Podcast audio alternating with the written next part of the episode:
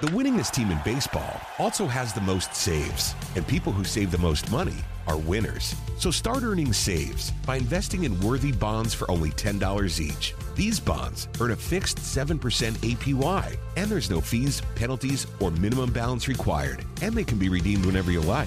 You can even round up everyday purchases to buy additional bonds. Go to worthybonds.com backslash save. That's worthybonds.com backslash save and save and win. It's time to face the music.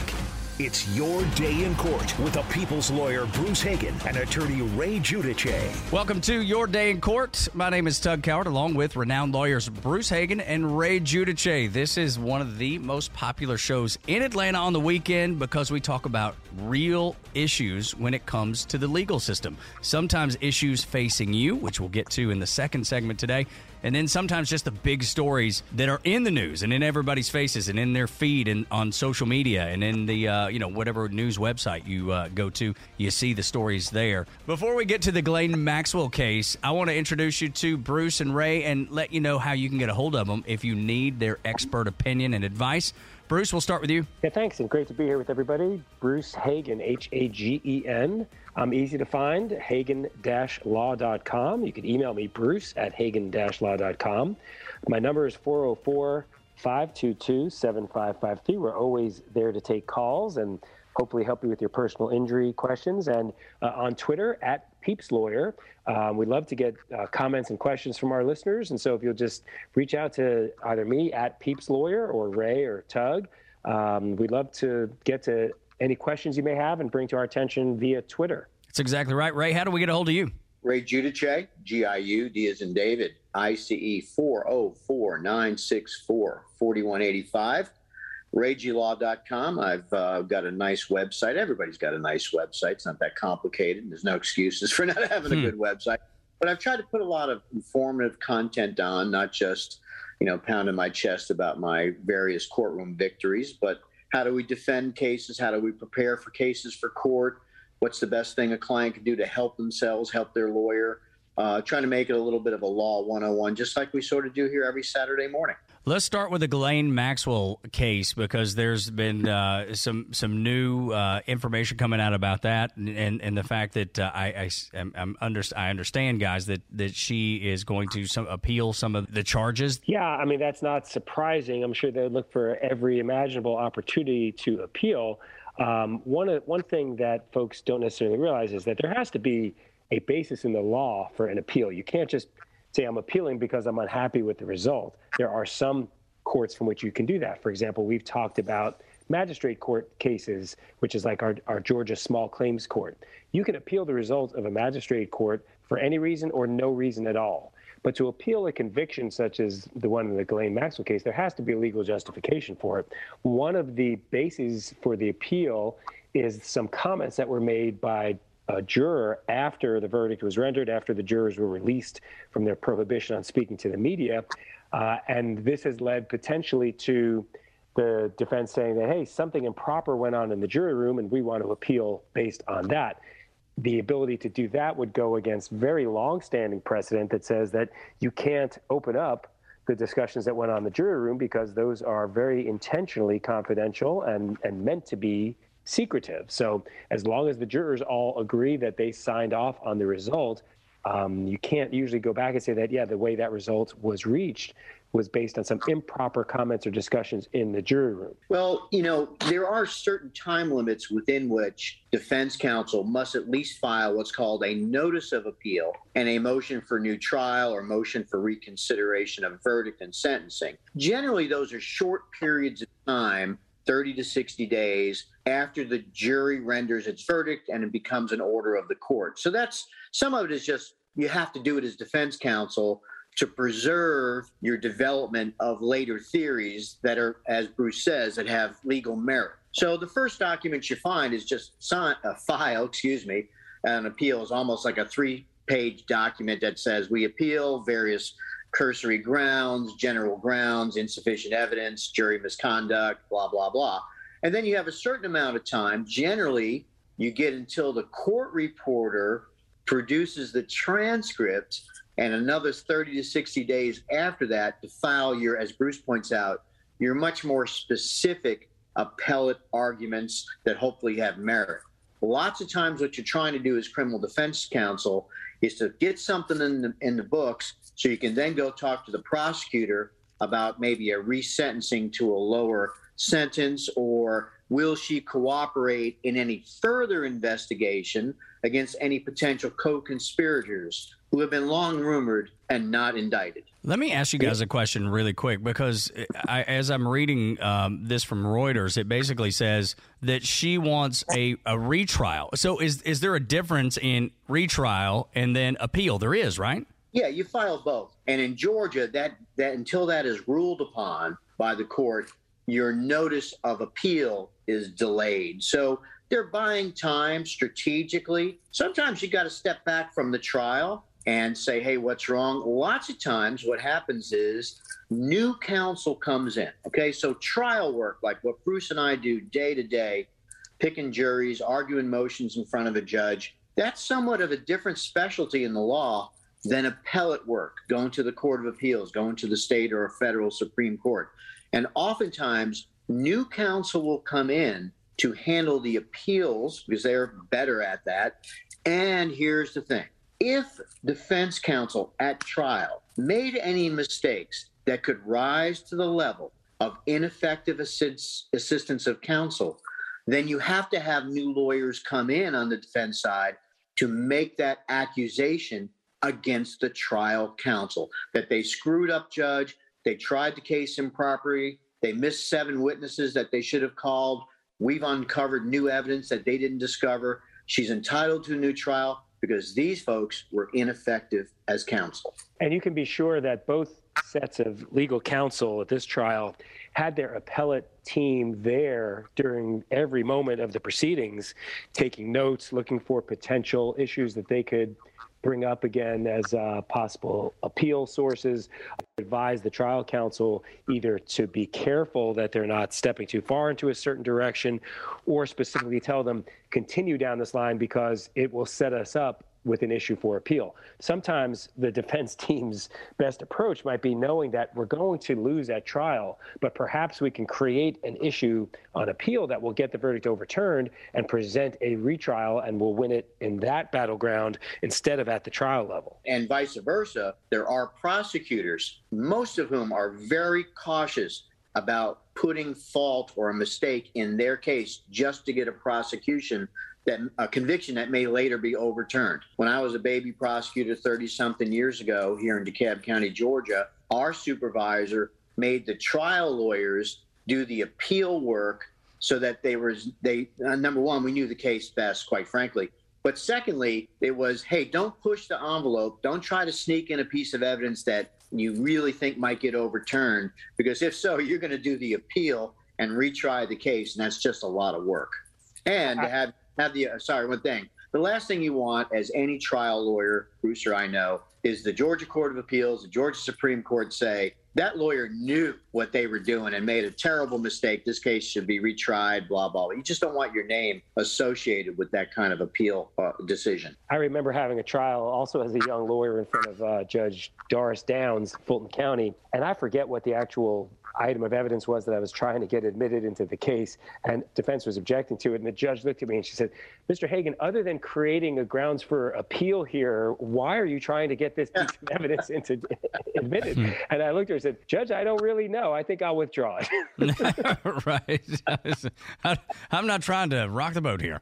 I'm really not. And certainly with, with the cases we handle as plaintiffs, the last thing we want is to create an appeals issue. We, we want to get things finalized. Sure. I know defense would like to drag things out and sometimes make them go longer, but we just want to get things to a, a good result and have a, a, what we call a clean trial where everything that was done was done properly. All right, here in the yeah. last two minutes, what do y'all think the uh, sentencing will be for Ghislaine Maxwell? It happens uh, June 28th. Well, I will say this something interesting happened this week, and it seemed like a minor point, but um, there's a there's another trial going on, and uh, in the course of that trial, the identities of several um, supposed people who were involved at Epstein Island, involved in uh, abusing these young girls, um, their their names were at this point being withheld from uh, being made public. And Maxwell had objected to the names being made public. Well, this week, kind of out of nowhere, uh, Ghislaine Maxwell comes over and said, "We have no objection to this information being shared with the public."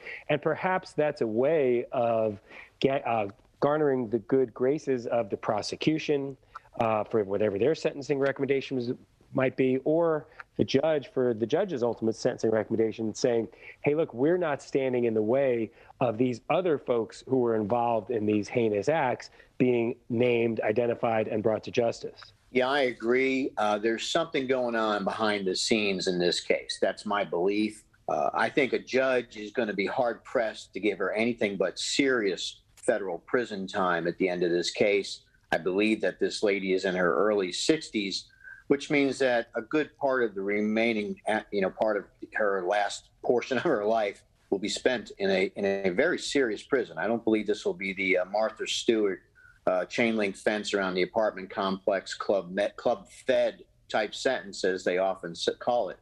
Uh, now, some of that does does is maybe indicated indicative that she's cooperating now uh, with the prosecutors and is willing to open up her diary as name names. Wow. Um, I don't know if that's going to get her very far. Uh, she didn't cooperate initially. The uh, court and the and the defense, I mean, the prosecution went through a lengthy trial, expended numerous resources, and put four very, I think, hurt and and difficultly uh, treated people on the witness stand. The defense was so aggressive uh, that I think that's going to be hard to shake out of a judge's ears when he when okay. she sent. Okay. All right. Yeah. The, uh, the according to Reuters, they say she faces up to 65 years in prison. We'll see how all that turns out. This is your day in court with Bruce Hagen and Ray Giudice. My name is Doug Cowart here on Extra 106.3. When we come back, we're going to talk about how judges that you might end up in front of actually end up on the bench. We'll get the expert advice and the expert experience of Bruce and Ray on that question next on your day in court. The winningest team in baseball also has the most saves, and people who save the most money are winners. So start earning saves by investing in worthy bonds for only $10 each. These bonds earn a fixed 7% APY, and there's no fees, penalties, or minimum balance required, and they can be redeemed whenever you like. You can even round up everyday purchases to buy additional bonds. Go to worthybonds.com backslash save. That's worthybonds.com backslash save and save and win. Hey everybody, Buck Belue here, and as a recent customer of Jim Ellis Automotive and a longtime friend of the Vice President Stacy Ellis, man, I know Jim Ellis Automotive Group takes pride in being a family-owned and operated business. I saw it firsthand. When Stacy's granddad, Jim Ellis, founded the company back in 71, his goal was to treat every customer like family by offering a car buying experience that was both easy and fully transparent. And it worked. 50 years later, Stacy's dad, Jimmy Ellis, grew the organization to become Georgia's largest family owned and operated automotive group. And today, third generation family members like Stacy, along with more than 1,700 dedicated team members, are working hard to uphold the values Jim Ellis Automotive was founded on. And that's why Jim Ellis has been around for over 50 years. Enjoy the advantages of buying your next vehicle from a family owned and operated dealership. Visit jimellis.com or stop by any of their 20 dealerships located throughout metro Atlanta. Jim Ellis Automotive, where you can always expect the best. This is Your Day in Court with Bruce Hagen and Ray Giudice on Extra 1063. Welcome back to Your Day in Court with Bruce Hagen and Ray Giudice, renowned lawyers here in Atlanta. And if you have any sort of legal issue that you need to discuss, I encourage you to reach out to them. Find them on social media, find them on the web. Just a quick Google search for either name, and you will get expert advice for whatever you're dealing with. Let's start, guys, with the judges that are on the court systems here in Georgia. How do they end up there? And there's so many different layers of courts that you could wind up in. There's so many levels. Where do y'all want to start with the the way judges end up on the on the bench? Well, uh, it's an interesting process, and um, I know it's confusing to people because frequently they're looking at ballots and they're there, uh, you know, hopefully informed on the major things they're voting on, whether it's a state race or, or a national uh, race or even just a local race. But when it comes to the judges, people oftentimes have no idea who it is that they're voting for. They, they haven't seen any commercials, they don't research who the candidates are. Um, and other than the trial lawyers, most people don't know anything about the judges. So, you know, I, I try to uh, put out information as best I can when we're getting into the season of judicial elections, just to let people know who I support and why, um, to the extent that um, you want to get information from somebody who's familiar with the candidates. And I would encourage anybody who's listening that, you know, if you know a trial lawyer, ask them what they think. Ask them who, who these appellate court judges are. Ask them who um, the state and superior court judges are, because these are nonpartisan uh, races. And for folks who just kind of rely on whether they see the R or the D next to a candidate's name, judicial elections in Georgia are nonpartisan, and there's um, no real identification there. Um, there are certain races where candidates have spent a lot of money and in recent years have gotten donations from uh, PACs and outside sources that allow them to get a message out there. And the message rings with buzzwords that you would connect to one party or the other, even though the um, candidates themselves are nonpartisan, right? Well, this has become so uh, so much more competitive uh, in my 35 plus years of practice. Uh, used to be, if, as long as a judge didn't make the front page of the newspaper uh, or do something outrageous or commit a crime, uh, they were reelected as long as they wanted to be judge. And it was mainly the lawyers, the local lawyers in that county or statewide that funded the campaigns, and most often they were uncontested. That's completely changed now. Uh, our world now is that, first of all, they're pretty good jobs as far as the salary and the benefits. And where it used to be a, a, becoming a judge was sort of the last third of your legal career. Quite often, I'm seeing judges on the bench now that haven't been practicing for 10 years or 12 years, which seems a little unusual. Uh, doesn't mean they're not intellectually competent. It's just that there's only so much you can learn in the first eight to 10 years of legal practice. But uh, we're seeing the Supreme Court races for the state of Georgia, as Bruce pointed out, uh, where where the candidates are raising millions and millions of dollars, and that's not done at Bruce's backyard barbecue, where every lawyer in Decatur comes and gives 150, 200 bucks. These are major donations, many times from out of state. So you're wondering why does some, some doctor who lives on the Upper West Side of Manhattan care about who the Supreme Court justice is in the state of Georgia. Well, politics has entered this game. And when the Supreme Court of Georgia rules on a certain case, that can set law standards for the next generation or two generations. So these cases have be, these jobs have become nationalized. Uh, most, as Bruce pointed out, most folks don't know who their 20 different Superior Court judges in Fulton County are. So ask your local lawyer. But also, it's one of the things that judges do uh, when they have a jury. I've noticed that recently the judges tend to keep the jury in the courtroom for sentencing. They like to take the jury back in the jury room and talk to them. Well, that's 12 people who are going to go back to their church or their synagogue or their PTA meeting and say, Boy, that judge was great. He or she did a great job. And put the hammer down on that guy after we convicted him. Uh, and part of it is just judges wanting to educate the public and have a, a more educated uh, citizenry, which we, we could use very desperately. But many of the judges, if you go to traffic court tomorrow morning for a speeding ticket in a municipal court of fill in the blank, that judge has probably been appointed uh, by either the Superior Court or the State Court or the Senior Magistrate Judge.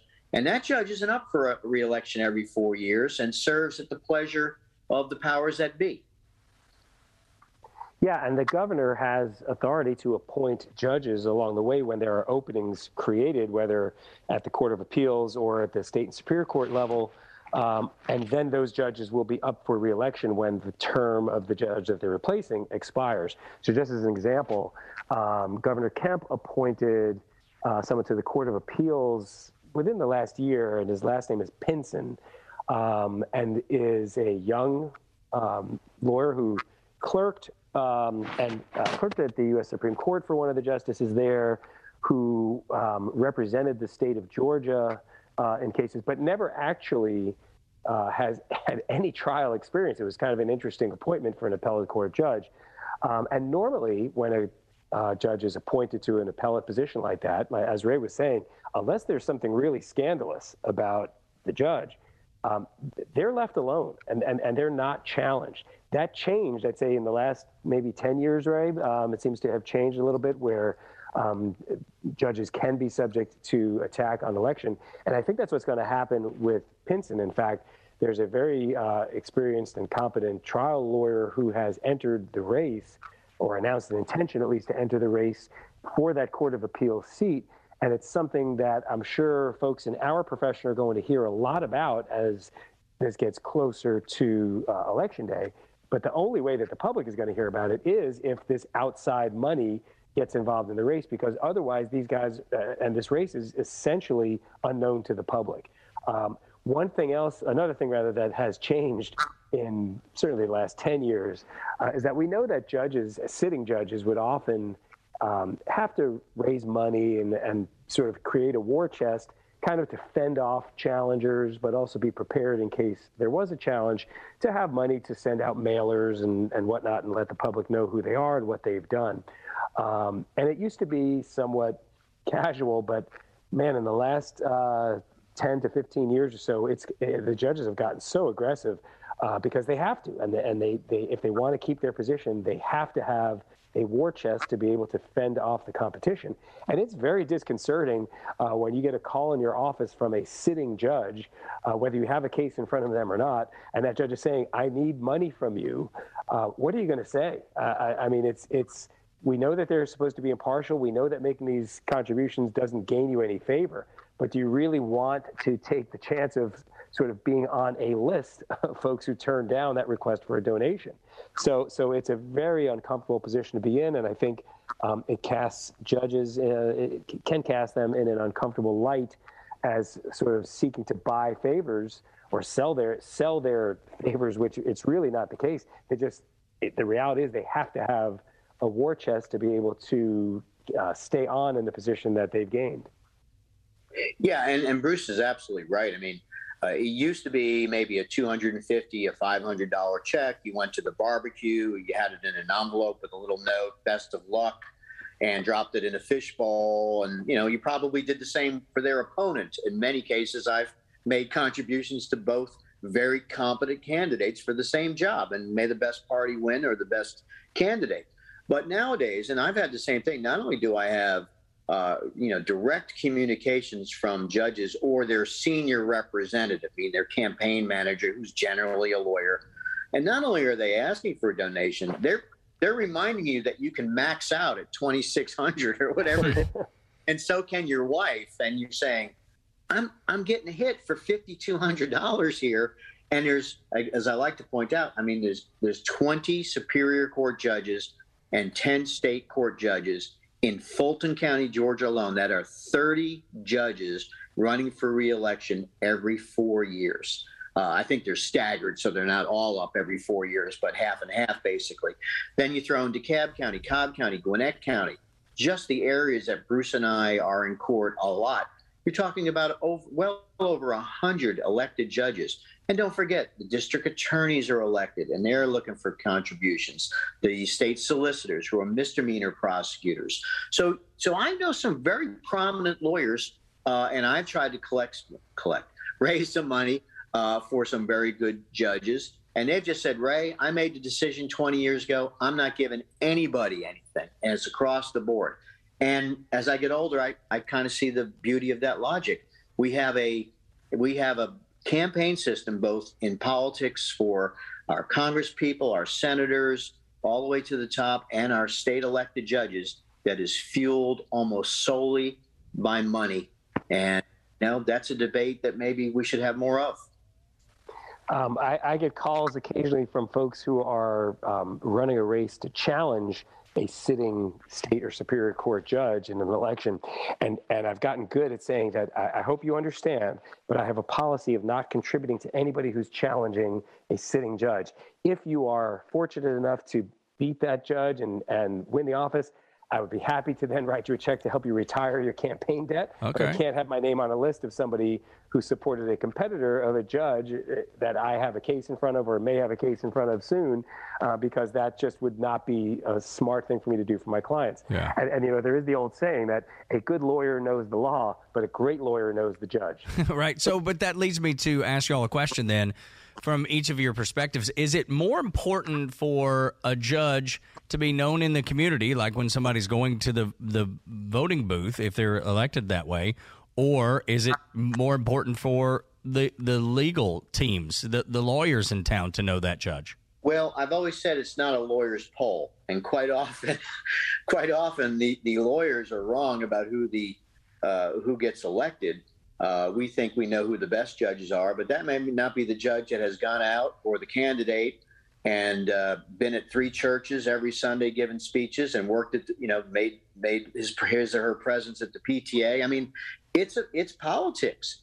Uh, it's shaking hands and going to chicken dinners and, and doing things, uh, community service stuff in the community. So, uh, you know, who we lawyers often think is the best candidate is not always the one, is not always the winner. And, and when it comes to appellate cases, um, keep in mind that these are reported and available to the general public. And what you've seen in recent years is some very unfair attacks by groups that are agenda driven that they'll pull language out of some case and and then with their unlimited budget seek to attack a judge for some language that was put in an opinion um, and so it can get really really nasty for, for, example you know there might have been some absolute breach of every rule of evidence uh, that's known to lawyers that compelled a case to be overturned and and yet you know what is harped on is some awful fact. You know, like this judge let a mass murderer of, of, little children walk, right? And and the judge's job, and especially in appeals, is is not to um, say, hey, the rules are different because this guy's a mass murderer. It's it's to make sure that there's a fair trial, and where there's not a fair trial, to to step in and you know they, they call balls and strikes. That's their job. So so you know yet they get vilified if they let some murderer walk. We need a judge who's tough on crime and it's really it, it's hard for the judges to sort of clap back against that sort of outside noise. Well, the, the problem with this, and, and Bruce and I have had this conversation about various candidates. What's the other approach? Well, you know, it's it's the blue ribbon panel uh, selected by the uh, the the owner, the, the big law firms uh, who don't have Bruce and I's contribution or the little guy down the street. And who are they going to pick? Are they going to pick the best judge or the judge that's got the most trial experience? Or, you know, their friend from the big law firm or the corporate law firm that's never tr- picked a jury in their career? Um, you know, I think it was Benjamin Franklin that said that, you know, democracy is kind of messy and not perfect, but it's still the best system out there. So until someone can come up with a better way to place judges on a regular basis, especially our day to day work and trial judges who have to be responsive to the will of the public and the and the evidence and the shifting mores and and uh, you know standards. I still think the election system is the best, but perhaps we need to work on how the money is handled. And Bruce is right.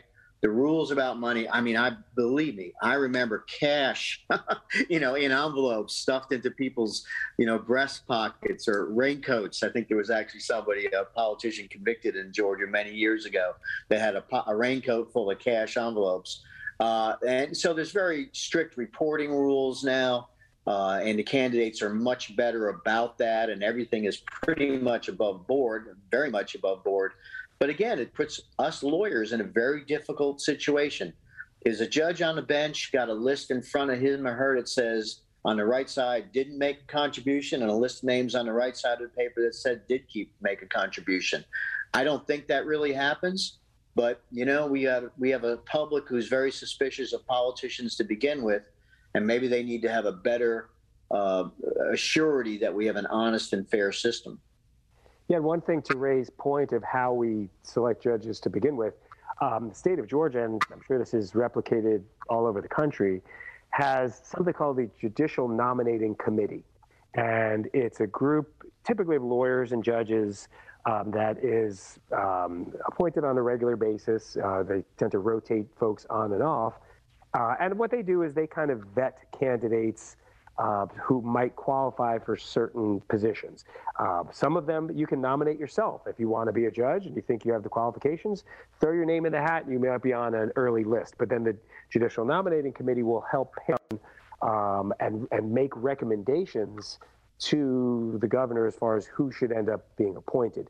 And there's various reasons why um, a certain judge might be appointed. It's not always what you think. It's certainly nothing like the process by which we appoint Supreme Court justices, um, which in recent years has been made very public uh, and, and very controversial. This is oftentimes just done very quietly, and I doubt that anybody outside the legal community is even aware that it's happening, um, even though these decisions are very important to, uh, to the lives of the folks who are trying to get these judgeships. At the federal level, it's a much different process that that uh, is really challenging and involves all kinds of layers of politics, and that's true of every uh, federal court, both those here in the um, state of Georgia in the various districts, as well as at the federal courts of appeals, and ultimately what we see happens at the U.S. Supreme Court. So much different process. Yeah, and it sort of leads you to wonder. Um, the thought I've had at various times is that maybe only sitting lawyers, active lawyers, should be the ones who vote on judicial elections, since we're the ones who know what they do, what they don't do, whether they're qualified and competent or whether they're not. But that takes it away from the public having any input, and that's not uh, good for business either. Um, one funny story I kind of want to say years ago in DeKalb County, uh, there was a race for an open seat. And my office sits just a couple hundred yards from the DeKalb County Courthouse and is a highly trafficked street. So every car coming into Decatur passes by my office. I got approached by a candidate. Please put my sign in your yard. I want to have it out there. So I knew this guy. I thought he'd be great. Put his sign in my yard, made a donation to his campaign. Well, he lost and didn't even get in the runoff. And so two people are in a runoff now for a second election. So then one of the candidates says, Hey, I'm in the runoff. Let me put a sign in your yard. Oh, no. okay, but you, you, know that didn't work for the last guy. so, we, so he puts a sign in the yard. I make a donation to his campaign. Well, he loses. All right. So now I've supported two losing candidates, and I've got a trial in front of the judge who won the election about a, a month after she took office. Uh, and the judge pulls everybody up to the bench and says, Look, I just want to um, make sure that y'all know this so that there's no appearance of anything improper. But the defense lawyer in this case made a donation to my campaign. And if you, Mr. Hagen, feel that um, that creates any sort of potential conflict that I should recuse myself from this case, I will happily step aside and we'll get some other lawyer, uh, some other judge in here to try the case. And I looked around. I said, Judge, I have no problem with you staying on the bench. I do not believe you should recuse yourself. My only question is whether there's still time for me to match or double the contribution that opposing counsel made. That's right. Uh, and everybody got a good laugh out of that, and we just kind of moved on with the trial. I love it. So, what would be what? It, how bad would it have been for you and your client if you would have been like, you know what, I, I think you may should recuse yourself, Judge? Uh, it probably would not have been bad, no? but I think that was one of those offers that the judge made. Uh, seemingly doing the right thing, but fully expecting me to say no, right. no, no, thank you. No, it's like if somebody has ever invited you out to dinner and you say, "Come on, let me get the check." No, I know I got it, right? Like if they actually said, "Sure, you can pick it up," it's like, what? right, exactly. Ray, have you ever ran into that? Well, uh, yes, but in, in the in the context of my typical criminal case, it, it's a little bit of a different problem. Uh, I would definitely have an obligation to go talk to my client and get the client's input, perhaps permission.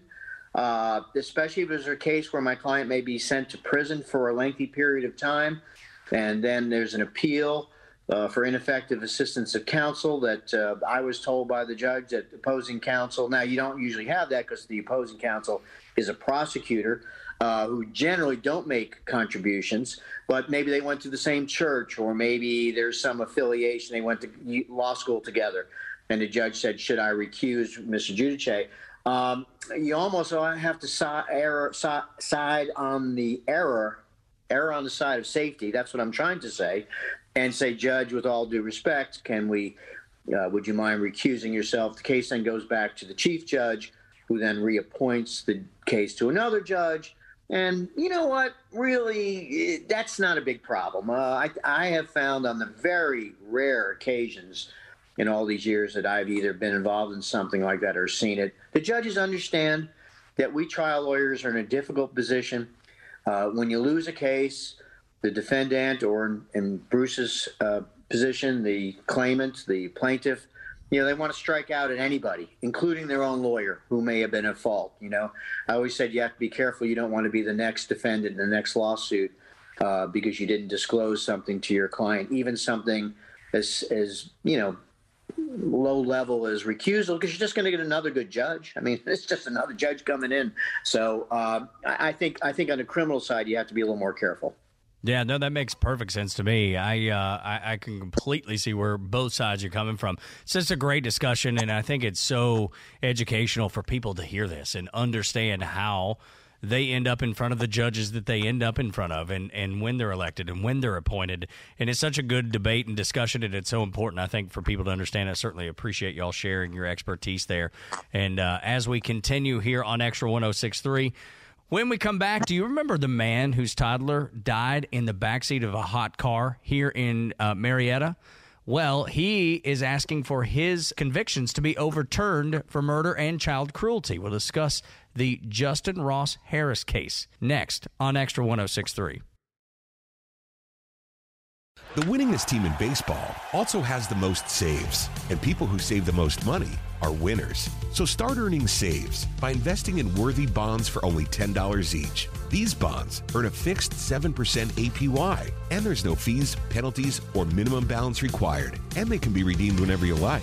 You can even round up everyday purchases to buy additional bonds. Go to worthybonds.com backslash save. That's worthybonds.com backslash save and save and win. Hey everybody, Buck Belue here, and as a recent customer of Jim Ellis Automotive and a longtime friend of the Vice President Stacy Ellis, man, I know Jim Ellis Automotive Group takes pride in being a family-owned and operated business. I saw it firsthand. When Stacy's granddad, Jim Ellis, founded the company back in 71, his goal was to treat every customer like family by offering a car buying experience that was both easy and fully transparent. And it worked. 50 years later, Stacy's dad, Jimmy Ellis, grew the organization to become Georgia's largest family owned and operated automotive group. And today, third generation family members like Stacy, along with more than 1,700 dedicated team members, are working hard to uphold the values Jim Ellis Automotive was founded on. And that's why Jim Ellis has been around for over 50 years. Enjoy the advantages of buying your next vehicle from a family owned and operated dealership. Visit jimellis.com or stop by any of their 20 dealerships located throughout metro Atlanta. Jim Ellis Automotive, where you can always expect the best. This is your day in court with Bruce Hagen and Ray Giudice on Extra 1063. Welcome back to Your Day in Court with Bruce Hagen and Ray Giudice. My name is Tug Cowart. Justin Ross Harris. He was convicted in November of 2016 on eight counts, including malice murder in the death of his 22 month old son, Cooper. When he left Cooper in the back of a hot car, he has gone back and is asking for Georgia's highest court to overturn his convictions for murder and child cruelty. Y'all, how did he get get in front of a judge to be able to to ask them to overturn this? Well, it takes more than just being dissatisfied with the result to get in front of the Georgia Supreme Court. Not every case is appealable to the Georgia Supreme Court. And sometimes you have to ask for the court's permission. In other words, you have to raise an issue on appeal that rises to a level for this Georgia Supreme Court to say that, well, we think that number one, this is a case of interest to the Georgia Supreme Court, and it's something where the law is not already crystal clear, either through the language of statutes or the way that the law has been interpreted in other cases. So there has to be a basis for it, and there's a process called certiorari where you submit a, a request for the court to hear your appeal. There are other cases where the Supreme Court has sole jurisdiction and you can get a case there directly. Um, death penalty cases, I think, might be one of those. But certainly in this particular case, it's one that I know Ray, uh, because uh, our local TV stations like to go to Ray since he's such an authority and expert on these things. I know Ray was very closely following this particular trial and can fill us in on some more of the details. Well, and this sort of relates to what we talked about earlier in the show about prosecutors maybe pushing the envelope with questionable evidence in order to secure a conviction. So, uh, what Ross Harris was convicted of, of course, was uh, the death of his young child uh, in the car seat in the back of his car. Mr. Harris goes into work. allegedly comes out at the end of the day and finds his son dead in the car. He's been sitting there in the hot sun all day. Those that's a thumbnail sketch of the case. Well, the prosecution entered in an effort to show motive, why the defendant would want the child to die to get out of the uh, alleged boring marriage and the, the responsibilities of childcare and being a daddy so that he can sex with underage prostitutes and look at porn.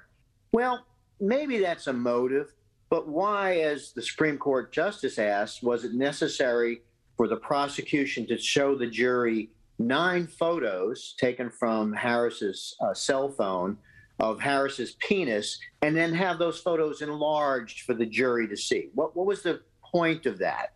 Uh, was it to show how how overboard he was in his sexting with these alleged underage uh, minors and prostitutes, or was it to just get the jury so angry at this man that uh, they they were blinded to the fact that maybe, and I'm not defending him, but maybe this was a mistake. You know, there are there are a lot of these child in the car cases every summer, uh, and most of the folks are not prosecuted to the extent that Mr. Harris was. At most, it's a negligent case or a reckless conduct case, and most of the time, it's just folks that, you know, made a terrible, deadly mistake. Uh, but the prosecution really, really pushed in evidence, and to her uh, credit, the prosecutor who argued this appellate argument in front of the Supreme Court, who did not try the case now, it's a new prosecutor, who was also the very successful prosecutor in the recent Arbery uh, case in uh, Brunswick, Georgia, where she secured the vic- the uh, prosecution of those three cretins out there. Uh, she acknowledged that the prosecution may have overdone it with these type of photos and evidence, but there was still so much evidence of, of Mr. Ross Harris's negligence, neglect, and intent to kill the child that it was irrelevant and we can just move on. And you know what? There may be grounds for a new trial here. Oh wow. Okay. Well, look, we'll have to uh, we'll have to keep up with it and uh, watch and see what happens, and we'll definitely talk about it as we uh, continue. Uh, the show here on Saturdays on Extra 1063. I want folks to understand that you guys are available to share your expertise with them if they find themselves in some sort of legal situation, some sort of legal trouble. Bruce, if if somebody needs your expertise and uh, and maybe they've been injured in some way, how do they get a hold of you? Well, anybody who has been injured through no fault of their own could use uh, my help, and certainly even just to discuss what their options are and what their rights are.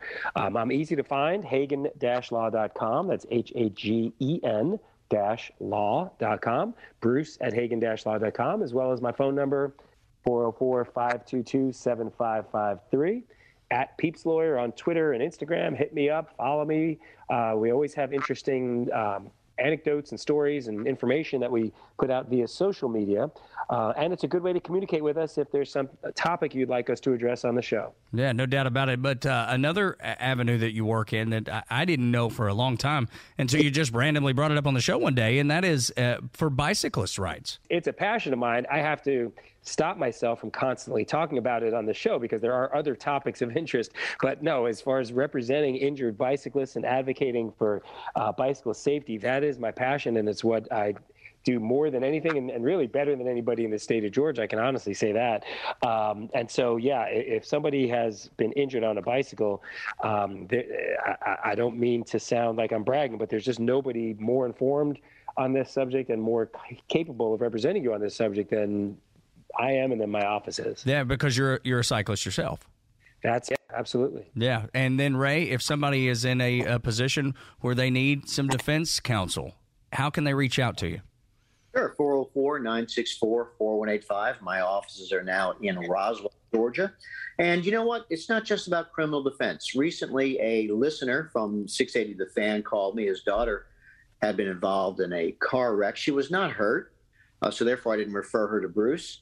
But uh, the insurance company was offering a, an amount of settlement for the damages to her vehicle, which was totaled, that was less than the fair market value of the vehicle. And she was very upset. And I said, Well, listen, let's do this. Do you have a loan on a car? Yes. She said, Well, do you have what's called gap insurance? She said, I don't know. I said, Well, get your loan papers. Let's see if you're if you bought gap insurance. And what gap insurance does, it covers the difference in those situations between what's owed on the loan and what the fair market value of the vehicle is if it's a total loss. In this case, it was several thousand dollars. She had the gap insurance. She applied for that. It got it all settled, and she went out and bought a new car. So, you know, we didn't bring that client into the office. We didn't even sign a contract. We didn't charge her a fee, but we are able to give her some information that helped her and got her uh, in a better place pretty quickly. So we do a lot of that at our office. I know Bruce does as well. Uh, you practice law as long as we do you learn a few things about about other areas of the law and try to help folks out. So uh, 404 964 4185 or rayglaw.com. And it's so funny because uh, Ray will tell you he doesn't uh, play golf, he doesn't go hunting, he doesn't fish.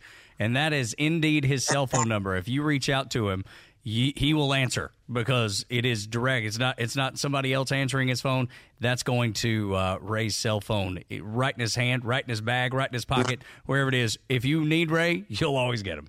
This is your day in court on Extra 1063. Make sure you uh, listen each and every week. And if you miss anything, you can also listen to it across the podcast, uh, across Podcast Park, or wherever you download your podcast, whether Apple Podcast, Google Podcast, uh, the Amazon Podcast platform, Spotify. It's on all the uh, the major platforms that you can listen to uh, podcasts on. So listen to this show there, or uh, you can even listen to it on the Extra 1063 app.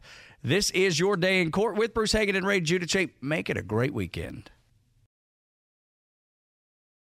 The winningest team in baseball also has the most saves, and people who save the most money are winners. So start earning saves by investing in worthy bonds for only $10 each. These bonds earn a fixed 7% APY, and there's no fees, penalties, or minimum balance required, and they can be redeemed whenever you like. You can even round up everyday purchases to buy additional bonds. Go to worthybonds.com backslash save. That's worthybonds.com backslash save and save and win. Hey everybody, Buck Belue here, and as a recent customer of Jim Ellis Automotive and a longtime friend of the Vice President Stacy Ellis, man, I know Jim Ellis Automotive Group takes pride in being a family-owned and operated business. I saw it firsthand. When Stacy's granddad, Jim Ellis, founded the company back in 71, his goal was to treat every customer like family by offering a car buying experience that was both easy and fully transparent. And it worked. 50 years later, Stacy's dad, Jimmy Ellis, grew the organization to become Georgia's largest family owned and operated automotive group. And today, third generation family members like Stacy, along with more than 1,700 dedicated team members, are working hard to uphold the values Jim Ellis Automotive was founded on. And that's why Jim Ellis has been around for over 50 years. Enjoy the advantages of buying your next vehicle from a family owned and operated dealership. Visit jimellis.com or stop by any of their 20 dealerships located throughout metro Atlanta. Jim Ellis Automotive, where you can always expect the best. A lifetime of hard work, children laughing in the kitchen, family photos on a restaurant wall, a legacy that lives on. It all comes from the power of a conversation, like the one Tommy Hall had with First Horizon Bank about taking over his father's Charleston based restaurant business. Now the table is set for a whole new generation First Horizon Bank. Let's find a way. Go to firsthorizon.com slash Tommy. First Horizon Bank member FDIC.